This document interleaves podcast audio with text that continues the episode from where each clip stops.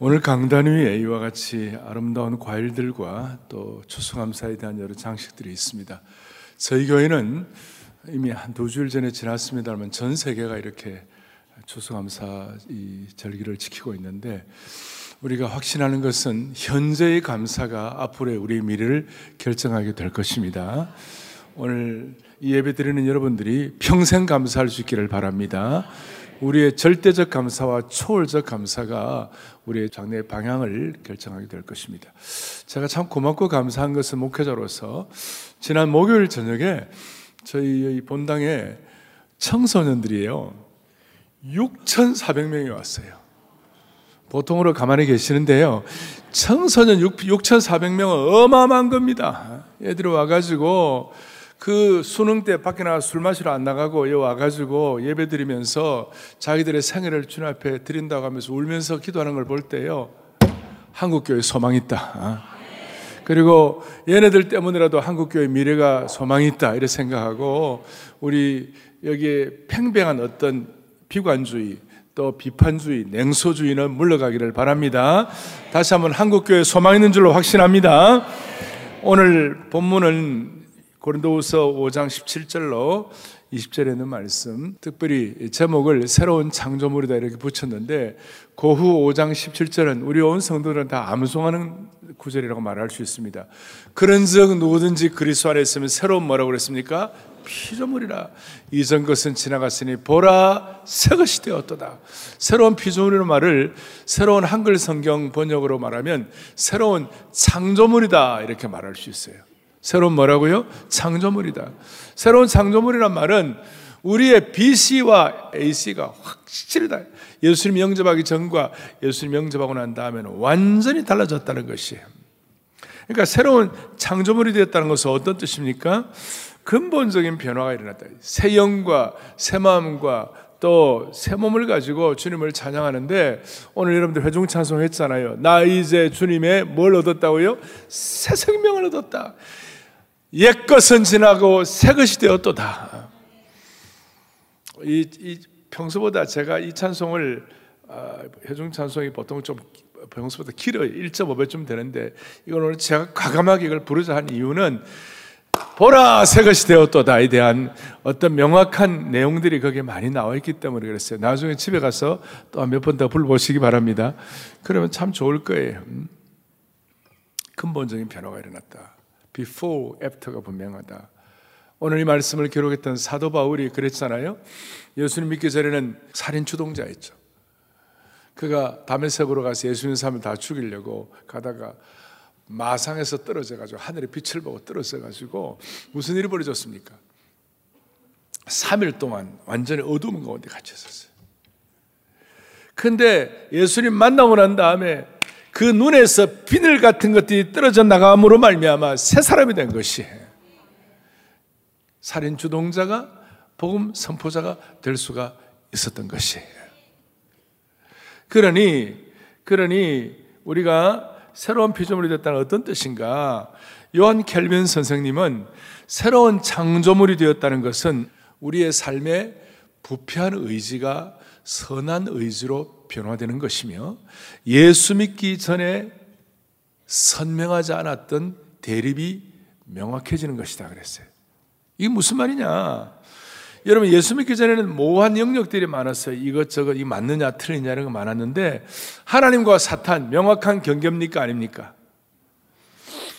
하나님과 사탄은 명확한 대립입니까 아닙니까?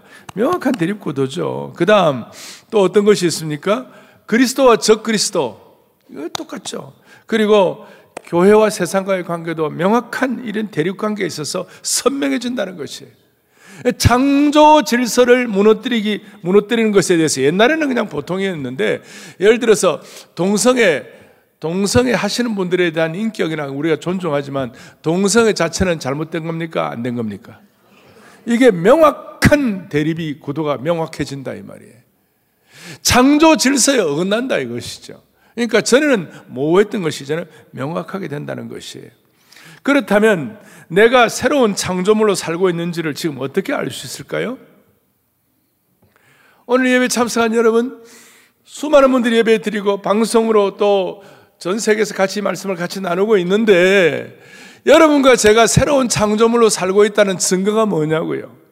그 증거는 여러분과 제가 삶의 위기를 당했을 때 그 위기를 어떤 식으로 돌파하느냐 하는 것이에요. 어떤 사람들은 위기를 당했을 때 점쟁이 찾아갑니다. 어떤 사람은 위기를 당했을 때 어떤 전문가를 만나갖고 무슨 조언을 듣습니다. 뭐 그건 나쁜 건 아니지만 그리스도인들의 삶은 명확해지는 거예요. 여러분과 저의 삶의 위기를 당했을 때 우리의 위기를 어떻게 돌파하느냐? 하나님의 말씀으로 위기를 돌파하는 것이에요.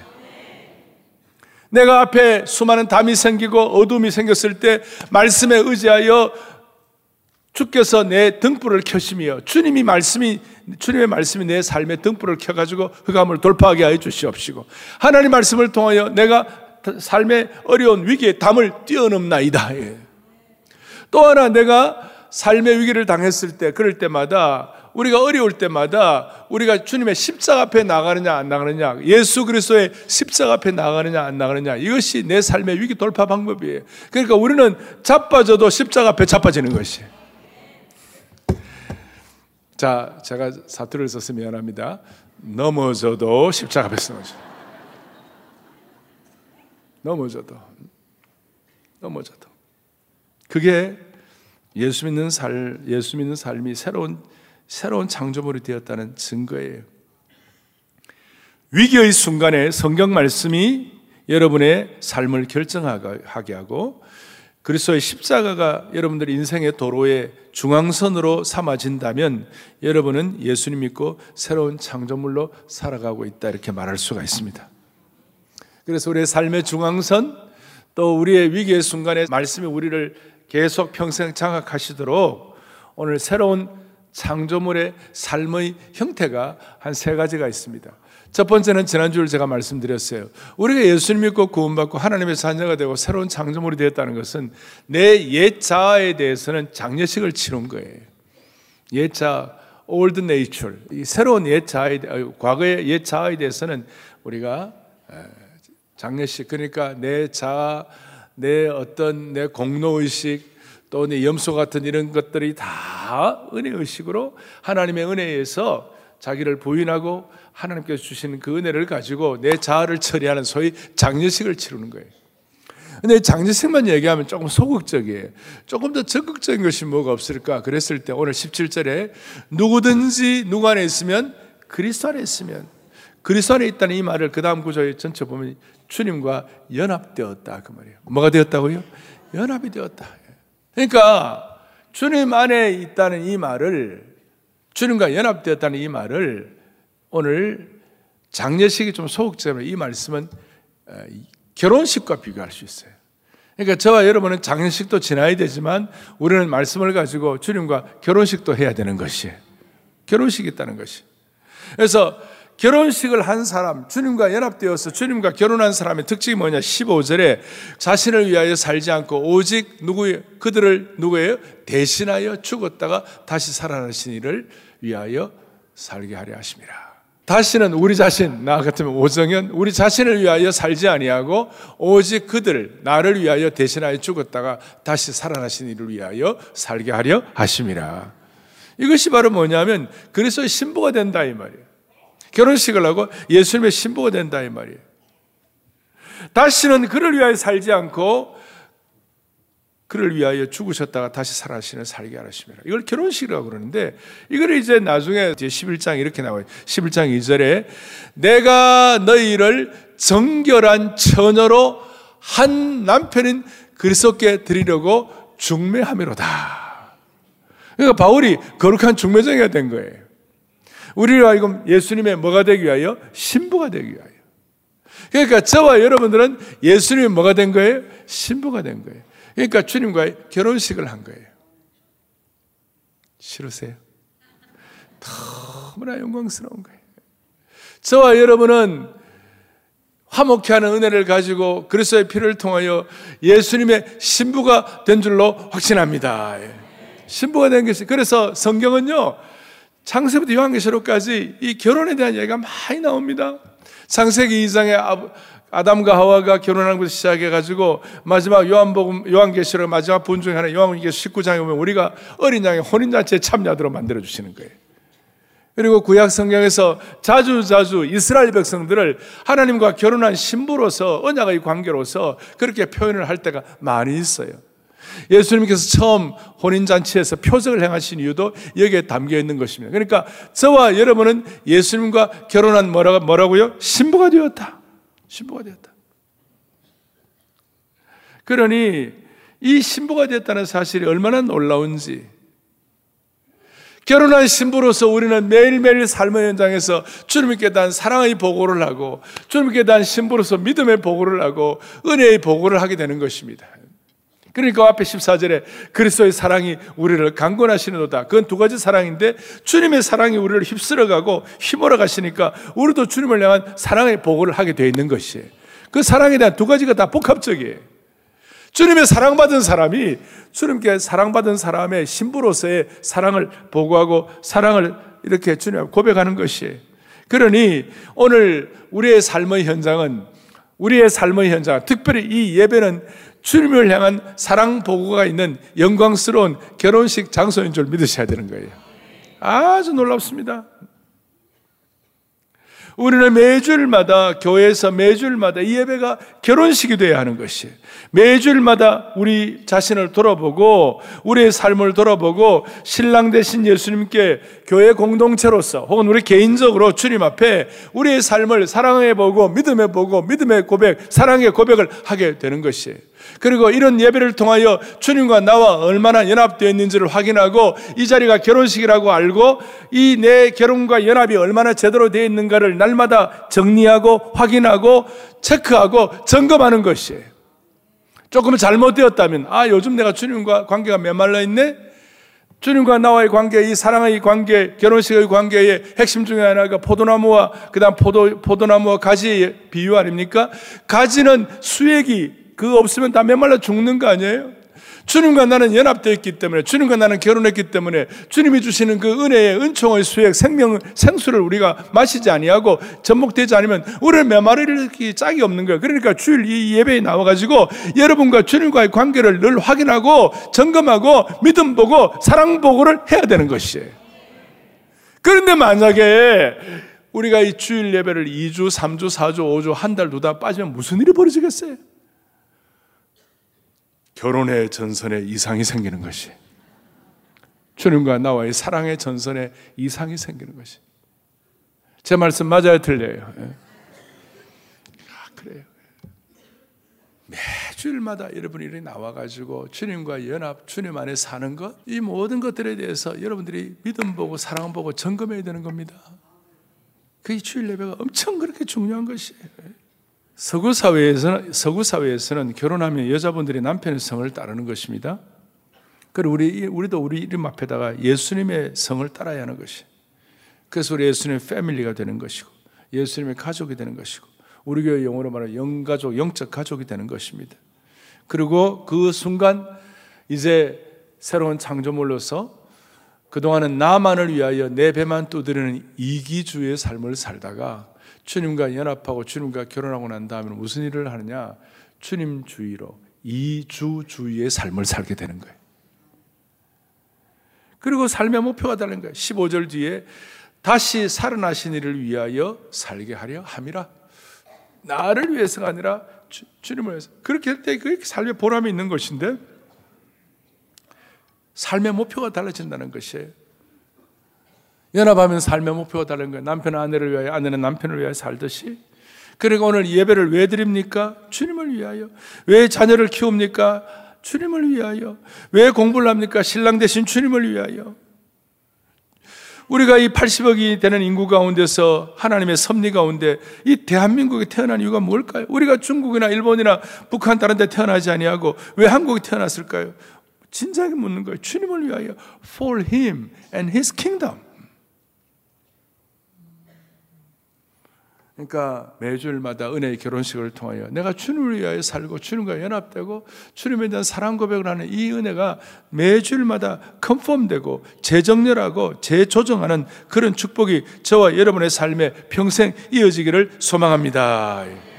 그리고 이 결혼식을 하고 난 다음에는 무슨 일이 벌어지는가? 이제 세 번째가 이제 중요한 건데, 자, 장례식, 결혼식 다음에 뭘까요? 여기 보니까 화목해 하신 은혜를 받은 사람들은 18절, 19절에 자기와 화목하게 하시고 또 우리를 화목해 하는 직분을 준 거예요. 화목해 하는 직분을 줬다는 것은 뭐냐? 우리가 예수님처럼 화목해 하는 재물은 안 돼도 화목해 하는 우리 중간, 아까 거룩한 중매정이처럼 그런 역할을 하는 겁니다. 그리고 19절에 화목해 하시며 그들의 죄를 그들에게 돌리죠. 그러니까 우리에게 화목해 하는 은사를 우리가 부여하셨느니라. 찬송가 가운데 우리가 지금은 나그네 되어도 그 다음에 뭐죠? 주에게 부탁하신 거 화목해 하라신 주님의 말씀을 온 세상 널리 전하세. 그거 하게 하라는 것이. 그리고 그 화목해 하시는 은사에 대해서, 화목해 하시는 역할에 대해서 20절에 딱 도장을 찍는데 20절에 그러므로 우리가 그리스도를 대신하여 뭐가 되라고요? 사신이 되라. 사신이 되라. 이 사신이란 말은 엠베서들, 대사가 되라. 화목해 하는 은혜를 받아가지고 우리가 예수님처럼 화목 제물이 될 수는 없지만 우리가 화목하는 은사를 받아 가지고 예수 그리스도를 대신하여 대사가 되라. 우리 요즘 대한민국의 대사는 정확히 말하면 특명 전권 대사가 되는 것이. 저와 여러분의 삶에 특명 전권 대사가 되라 이 말이에요. 다시요. 이 화목이란 말은 이 화목이란 말은 영어로 reconciliation인데 헬라어는 카탈라게라고 그래요. 이 카탈라게의 뜻은 로마에서 정치계, 로마 정치계에 쓰는 용어였는데 서로 반대하는 두 당들 사이에 적대감을 제거할 때 이 단어를 썼다는 것입니다. 그러니까 여러분과 제가 가는 곳마다 무슨 일이 벌어지느냐? problem maker가 아니라 peacemaker가 되라 이 말이에요. 늘 말씀드린 대로 남에게 에너지를 주고 어둠을 탓하기 전에 어둠을 밝히는 인생이 되라 화목케 하는 인생이 되라 이걸 그래서 특명 전권 대사가 되라. 그래서 우리는 장례식도 해야 하지만 우리는 결혼식도 해야 되고 특명 전권 대사로서의 사명식을 해야 되는 사람들이에요. 아니 그런 은혜를 받은 사람들이에요. 유대 나라의 3대 이스라엘의 3대 절기를 6월절 피로 구원받는 것. 그 다음에 오순절 추수의 은혜. 그 다음 장막절 날마다 주님과 함께 동행하는 삶의 흔적을 3대 절기가 있다면 오늘 이 시대에 저와 여러분의 신 3대 절기가 있는데 그것이 뭐냐? 장례식, 결혼식, 사명식이 되는 것이에요. 이 세 가지만 제대로 기억하고 위기의 순간에 이 세 가지가 여러분의 삶의 고백이 될 때에 우리는 새로운 창조물의 은혜를 베풀어 주는 겁니다. 예. 제가 이걸 왜 이렇게 강조하느냐? 모든 그리스도의 삶은 새로운 창조물로서의 거룩한 품위와 격과 그 다음에 standard와 그 다음에 어떤 영적인 존귀함이 있는 것이에요. 장례식, 결혼식, 사명식을 통하여 여러분과 저의 삶의 존귀함이 형성이 되어야 되는 겁니다. 근데 그 존귀함은 그냥 되는 것이 아니라 무슨 일이 벌어집니까? peacemaker 역할을 해야 되고 화목케 하는 은사를 가지고 특명 전권대사의 섬김을 가질 때 저와 여러분들의 삶의 존귀함을 하나님이 회복시켜 주시는 것이에요. 특명 전권대사가 얼마나 그 나라를 대표하는 것인데 한 일개 한, 한 나라를 대표하는 것이니까 얼마나 달라지고 품위가 있겠어요? 그리고 이 특명 전권 대사의 품위는 거의 예외 없이 오늘 화목해 하는 직책, 복음을 선포하고 복음을 전하고 생명의 복음을 선포하는 것과 연결되어 있다는 것이에요. 좀 더 깊이 들어가면 여러분과 저의 삶에 왜 거룩한 품위가 안 나타나나? 우리의 삶에 왜 거룩한 격이 없느냐? 왜 존귀감이 없느냐? 왜 우리의 삶에 이렇게 수치와 부끄러움을 당하나? 따지고 보면 결과론적으로 보면 화목케 하는 직책과 복음을 전하는 그 사역이 있을 때에 거룩한 품위는 회복되는 것이고 존귀함은 형성되는 것이에요. 그리고 이 생명의 역사, 봉의 역사, 복음 선포의 역사가 약해질 때 우리에게는 존귀함과 특명 전권 대사의 기름 부음과 격이 사라지게 되는 것입니다. 그러니 막 교회가 갈등이 있고 막 싸우고 그러면 거기에 존귀함과 품위가 있어요, 없어요? 없죠. 내가 말하는 교회는 눈에 보이는 교회뿐만 아니라 눈에 보이지 않는 무형 교회는 우리 모두가 포함되어 있는 거예요. 부부 싸움을 해가지고 그 다음에 말이죠 막 남편으로서의 권위, 아내로서의 어떤 존경 아무리 찾아도 절대 안 돼요. 부부 싸움을 할 때 갑자기 생각 주여 나로 하여금 특명 전권 대사로 삼은 줄로 믿습니다. 뭘 위하여? 복음을 위하여. 이것이 얼마나 중요한지 몰라요. 희한하게도 우리 기독교 지난 2000년 역사를 보면요. 부흥과 존귀함과 기적은요, 항상 생명사역과 화목해 하는 이 사역을 통해서만 이루어진 것이에요. 그러니까 내 삶에 왜 이런 존귀함이 없나? 내 삶에 왜 이렇게 기적이 일어나지 않는가? 이래 따로 물을 게 없어요. 지난주에 우리는 순장말을 하면서 다락방을 하면서 그 내용들을 깊이 다루었는데요. 제가 좀 정리를 해드릴게요. 다시 한번. 여러분과 저희 삶에 왜 기적과 존귀함이 일어나지 않는가? 이 복음 사역, 영혼 구원 사역, 생명 사역과 직결된 이것이 좀 이렇게 느슨해지고 이것이 좀 뭐라고 그럴까 약해지고 이것 내가 관심이 없어지고 그럴 때 삶의 정교함과 본격은 사라지는 것이에요. 오늘 저녁부터 사랑의 교회는 새생명 축제를 합니다.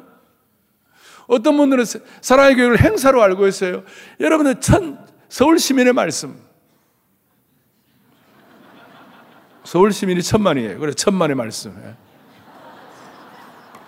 참 우리 시대의 참 개그예요. 예. 서울 시민의 말씀. 천만의 말씀.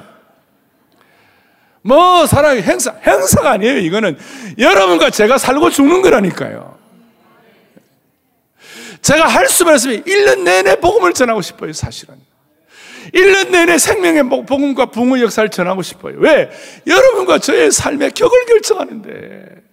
존귀함을 결정하고 품위를 결정하고 기적을 결정하고 세상 사람들이 알지 못하는 기가 막힌 일들을 우리가 경험할 수 있는 것인데 그래서 우리 예수님도 예수님의 공생의 사역 가운데 표적과 기적을 일으키셨을 때 거의 대부분 예수님은 생명과 연결되는 것, 복음 사역, 생명 사역, 사람을 영적으로 살리는 것과 연결되어 있을 때 주님이 기적을 베풀어 주셨어요.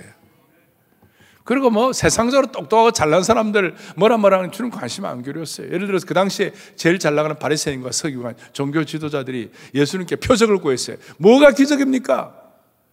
그러니까 주님 뭐라고 그러는지 아세요? 너희들에게는 요나의 표적 외에는 보여줄 게 없다. 무슨 말이냐면 그 사두개인에 서기는 사람들은요 요나의 표적, 요나의 표적의 핵심은 뭐냐면 부활 사건이에요. 요나가 죽다가 사는 거예요.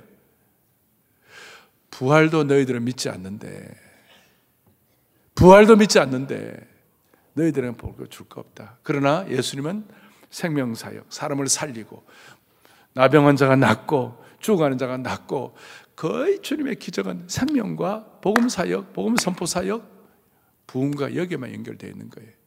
그러니까 초대교회부터 지금까지 복음 선포와 복음의 능력과 생명 사역, 부흥 사역에만 기적이 일어난 줄로 믿습니다. 예. 그러면서 여러분 기억나시죠?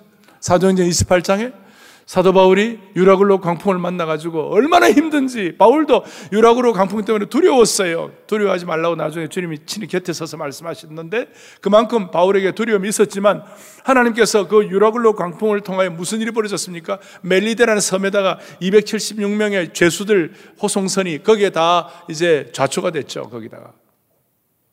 거기 피신을 했는데 남들이 볼 때는 풍랑과 태풍을 만나가지고 인생 참 복잡하고 힘들고 어렵다 이렇게 말할 수가 있, 을지 모르지만 그게 하나님의 놀라운 뜻이 있는 것이에요. 멜리데 섬에서 바울을 통하여 하나님이 기적을 베풀어 주시기 위하여 바울을 통하여 하나님의 기적 사역을 체험할 수 있도록 너무 추워가지고 이렇게 불을 쬐고 있는데 바울이 또 섬기는 마음을 가지고 다른 데 가서 나무를 해가지고 들어와갖고 불을 쬐려고 하는데 갑자기 나무 속에서 독사가 나와가지고 바울을 물고 있는 거예요. 그러니까 섬에 있는 사람들을 볼 때는 다 죄수들이니까 이 죄수들이 결국은 아무리 이렇게 뭐 풍랑 가운데 살았다 하더라도 독사가 물어보니까 이거는 이 저 친구는 죽을 죽을 사람이야. 저 죄인이구나 이렇게 말했는데 독사가 물린데도 멀쩡한 거예요. 갑자기 멜리드 섬의 사람들이 신이 나타났도다. 그리고 바울이 뭐 그런 가운데서 버블리오라는 그 섬의 추장의 부친이 죽게 되었는데 그 부친을 살려주고 섬에 있는 수많은 병자들을 살려주었어요. 그리고 거기서 바울은 다시 재충전하고 276명 한 명도 뭐 그 죽지 아니하고 다 이렇게 해가지고 이제 로마로 가게 되는데 여기에 영광스러운 진리가 있는 거예요. 많은 사람들이 사건을 해석할 때 환경을 통한 해석이 있고 복음 선포를 통한 해석이 있어요. 여러분들의 렌즈가 환경을 통한 렌즈가 될 것인가, 복음 선포를 통한 렌즈가 될 것인가. 제가 지금 드리는 말씀은 환경을 통해서 해석하는 것이 아니라 복음 선포를 통하여 복음을 통한 렌즈를 가지고 설명하는 것이에요. 멜리데 섬의 그 기적은 바울의 복음 사역과 연결이 되어 있던 것이에요. 우리의 인생도 우리 인생에 풍랑 만납니다. 유라굴로 만납니다. 어디에 막 좌, 좌초될 만큼 어려운 거 있습니다. 그런데 그것이 복음 선포와 연결이다. 그 가운데서도 여러분들과 제가 생명의 복음을 선포하는 이 일에 한결 같으면 하나님은 기적을 베풀어 주시는 것이에요. 바울이 루스라 성이라는데 사도행 14장에 가가지고 복음을 전파하는데 세상에 악한 유대인들이 와가지고 바울을 때려 특공대 와가지고 바울을 때려 죽였어요. 사람들이 죽은 줄 알고 덜덜덜덜 거죽에 말아가지고 루스라 성 밖에다 내어쳤어요. 막 사람들 슬피 울면서 복음을 이렇게 선포하고 이렇게 애쓰는데도 이 죽음이 참혹한 죽음이 오고 이런 안타까운 결과가 오고 얻어맞고 돌로 돌로 처짐을 받고 이건 뭐 너무 비참하다 이런데 바울이 일어났다 그랬어요. 다 죽은 줄 알았는데 성경의 그 헬라어 단어를 보면요. 일어났다는 말이 앉았다가 누웠다가 일어났다 그 말이 하나가 아니라 죽은 자가 다시 살아났다는 용어를 쓰고 있는 것이에요. 바울이 남들이 볼 때 죽은 거예요. 근데 복음 선포와 관계되니까 기적처럼 일어나게 된 것이에요. 할렐루야. 그 후에 그 이후에 바울이 바울의 앞치마만 던져도 사람이 살아나는 거예요. 수많은 일들이 벌어지는 거예요. 사랑하는 형제 자매 여러분, 오늘 저와 여러분의 삶의 품격, 존귀함, 기적을 체험하기를 원한다면 여러분 생명사육과 연계되어 있어야만 하는 것입니다. 그런 차원에서 자유주의 신학, 자유주의, 자유주의 신학자들에게는요, 기적이 안 일어나요. 그러니까 그건 악순환이에요. 기적을 체험하지 못하니까 자유주의 신학 계속 강화하고 자유주의 신학 계속 강하다 보니까 어, 기적이 일어나지 않고 여러분 자유는 너무 좋은 거지만 자유주의 신학은 정말 안 좋은 거예요. liberal theology. Liberal theology의 특징이 뭔지 아십니까? 자유주의 신학은 19세기에 발전한 신학 사상으로 속죄는 물론 성경의 권위, 부활, 기적, 원죄를 부인하는 것입니다. 이 신학 사조는 지금도 기독교 안에서 맹렬하게 영향을 끼쳐가고 있습니다. 이 자유주의 신학의 특징은 예수님의 죽음과 죽음이 속죄의 죽음이 아니라 그냥 윤리적인 희생과 헌신, 도덕적인 죽음으로 여기고 있는 것이에요. 그래서 이 자유주의 신학자들은 성경의 진리보다는 세상적 가치관, 가장 대표적인 것이 뭐냐? PC. PC가 뭐냐? PC방이 아니고 political correctness. 정치적인 올바름. 그 정치적인 올바름 근사해요. 거기에 자신의 사고와 행동을 형성하는 사람들이에요. 이 사람들은 성경의 기적이 불편해요. 부활을 믿지 않기 때문에. 유럽의 교회들이 이런 것 때문에 다 망한 거예요. 자유주의 신학자와 이에 속하는 정치적 올바름에 있는 사람들에게 또 그걸 추종하는 목회자들에게 기적이 일어나지 않는 이유는 기적의 뿌리인 복음과 예수님의 부활을 실제로 믿지 않기 때문에 그런 것이에요. 자유주의자들은 예수님의 부활을 그냥 자유주의 신학자들은 상징으로 받아들이는 것이. 그리고 다시요, 예수님의 십자가가 속죄의 도구 정도가 아니라 그냥 도덕적 모범을 보여주는 영웅적인 행위 정도로 생각하는 것이. 성경은 부활이 없으면 우리도 없는 것이. 속죄와 복음의 순전한 능력이 없으면 너희 수고가 주 안에서 다 헛되게 되는 것이. 고린도 15장은 부활의 능력이 관한 거 아닙니까? 마지막에 뭐라고 했습니까? 우리의 수고가 주 안에서 헛되지 않으려면 부활의 능력과 복음적 신앙 아래서 특별히 복음 선포의 능력 가운데서 있을 때 기적과 치유를 경험할 수가 있다는 것입니다. 할렐루야. 그래서 사랑의 교회 오늘 저녁부터 있을 새생명 축제는 여러분과 저의 삶에 기적이 일어나느냐 아니느냐 소위 라이프 스타일이에요 이것이. 따라하겠습니다. 살아 새생명 축제는 행사가 아니라 기적을 체험하는 통로이다. 아멘. 여러분과 저의 삶의 품격, 존귀함, 기적을 체험하기를 원하십니까? 그러면 생명의 복음에 여러분들이 연결이 되어야 되는 거고 오늘 뭐 오늘 오늘부터 수요일까지만이 중요한 게 아니에요. 평소에 복음, 복음적 삶에 연결이 되어 있어야 되지만 그러나 한 한 어떤 계기가 있어야 될 거 아니에요. 1년에 한 번 우리 교회는 부활일절에 품은 생명 대각성에 추수하자. 6개월 동안 최선을 다하는 거 아니에요? 그러다 보면 우리의 삶 자체가 life lifestyle evangelism. 우리의 삶 자체가 복음을 선포하는 삶의 형태로 구성이 될 때 수많은 기적과 은혜와 존귀함을 체험할 수가 있는 것이에요. 저희 교회가 이 새생명 축제를 40여 년 이상을 해왔습니다. 제가 생각에 제가 21년째를 하고 있는데, 물론 그전에도 물론 그런 일이 있었는지는 모르지만, 제가 볼 때는 2000, 2011년 대각성 전도 집회 새생명 축제가 가장 뭐라고 그럴까요? 아주 가장 강력했어요. 그 강력함은 뭐냐면 수많은 태신자들이 주님 앞에 돌아왔어요. 제가 지금도 기억하는 것이 2011년 대각성 전도 집회를 하는데 그날 강사가 이민아 자매였어요. 이어령 박사님 따님이었어요. 이민아 자매는 저하고 10년 이상 교회 생활을 같이 했고 저와 제자 훈련을 한 사람이에요. 그는 변호사였고 LA 카운티의 LA 로스앤젤 지역의 검사였어요. 제가 검사, 변호사 있지만 또 나중에 목사도 되었지만 저는 자매가 더 편해요. 예. 그런데 민아 자매가 나중에 몸이 아팠어요. 그리고 눈까지 거의 보이질 않았어요. 근데 정말 전력 투구해서 기도했어요. 그러니까 남들이 볼 때는 기적과 같은 일이 났어요. 이제 몸이 아파갖고 뭐 생명이 오래 가지 못한다 그랬는데도 불구하고 몇 년을 더 살게 되고 그 다음 눈이 이렇게 먼, 먼 것처럼 되는데도 불구하고 눈을 하나님 뜨게 해주시고 그것 때문에 아버지가 예수를 믿게 된 거예요. 이영 박사님이. 그런데 제가 2011년 그날 세상의 축제 첫날 내가 잊을 수가 없어요. 폭발적이야. 그날 결신한 사람들이요. 870, 880, 거의 900까지 세다고 그래 말아버렸어요. 너무 많아. 어떻게 할 수가 없어요. 저 강남 본당은 꽉 차면 2천 명이거든요. 그러면 데리고 온 사람하고 900명 이상, 900명 정도 예수를 믿고 데리고 온 사람 다 치면 일어나라면 몇 명이 일어나요? 거의 다 일어나, 거의 다 일어나요. 데리고 온 사람, 거의 1,800명 일어나니까.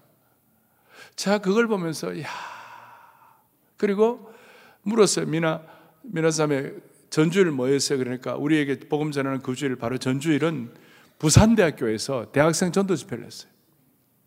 근데 부산대학교에서 대학 전도 집회를 하는데 전도하는데 그날 전도 집회를 하는데 미나자매 콜링을 보고 그러니까 예수 믿는 사람 나오라는 거 듣고 대학생들 500명이 일어났다고 500명이. 이거 쉬운 일 아니에요. 그러니까 거의 1,400명이 두 주간 만에 된 거예요. 그리고 그 그리고 불꽃같이 살다가 몇 달 뒤에 주님 불러갔어요. 제가 그 장례식에 가가지고 설 장례식 설교를 하면서 내가 이 말씀을 드렸어요.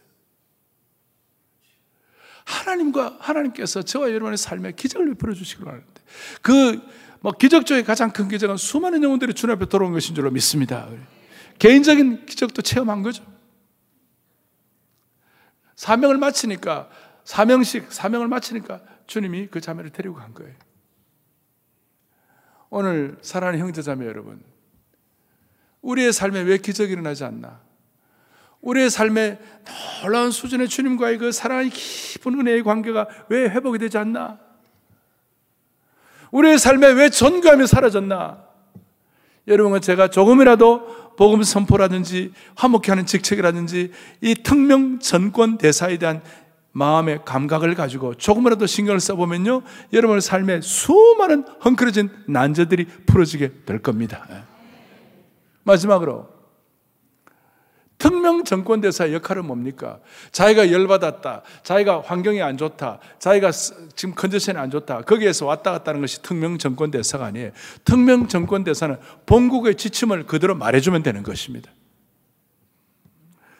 대사는 어떤 문제에 대해 자신의 감정이나 의견을 제시하지 않고 보낸 사람의 감정이나 의견을 잘 전달하면 되는 것입니다.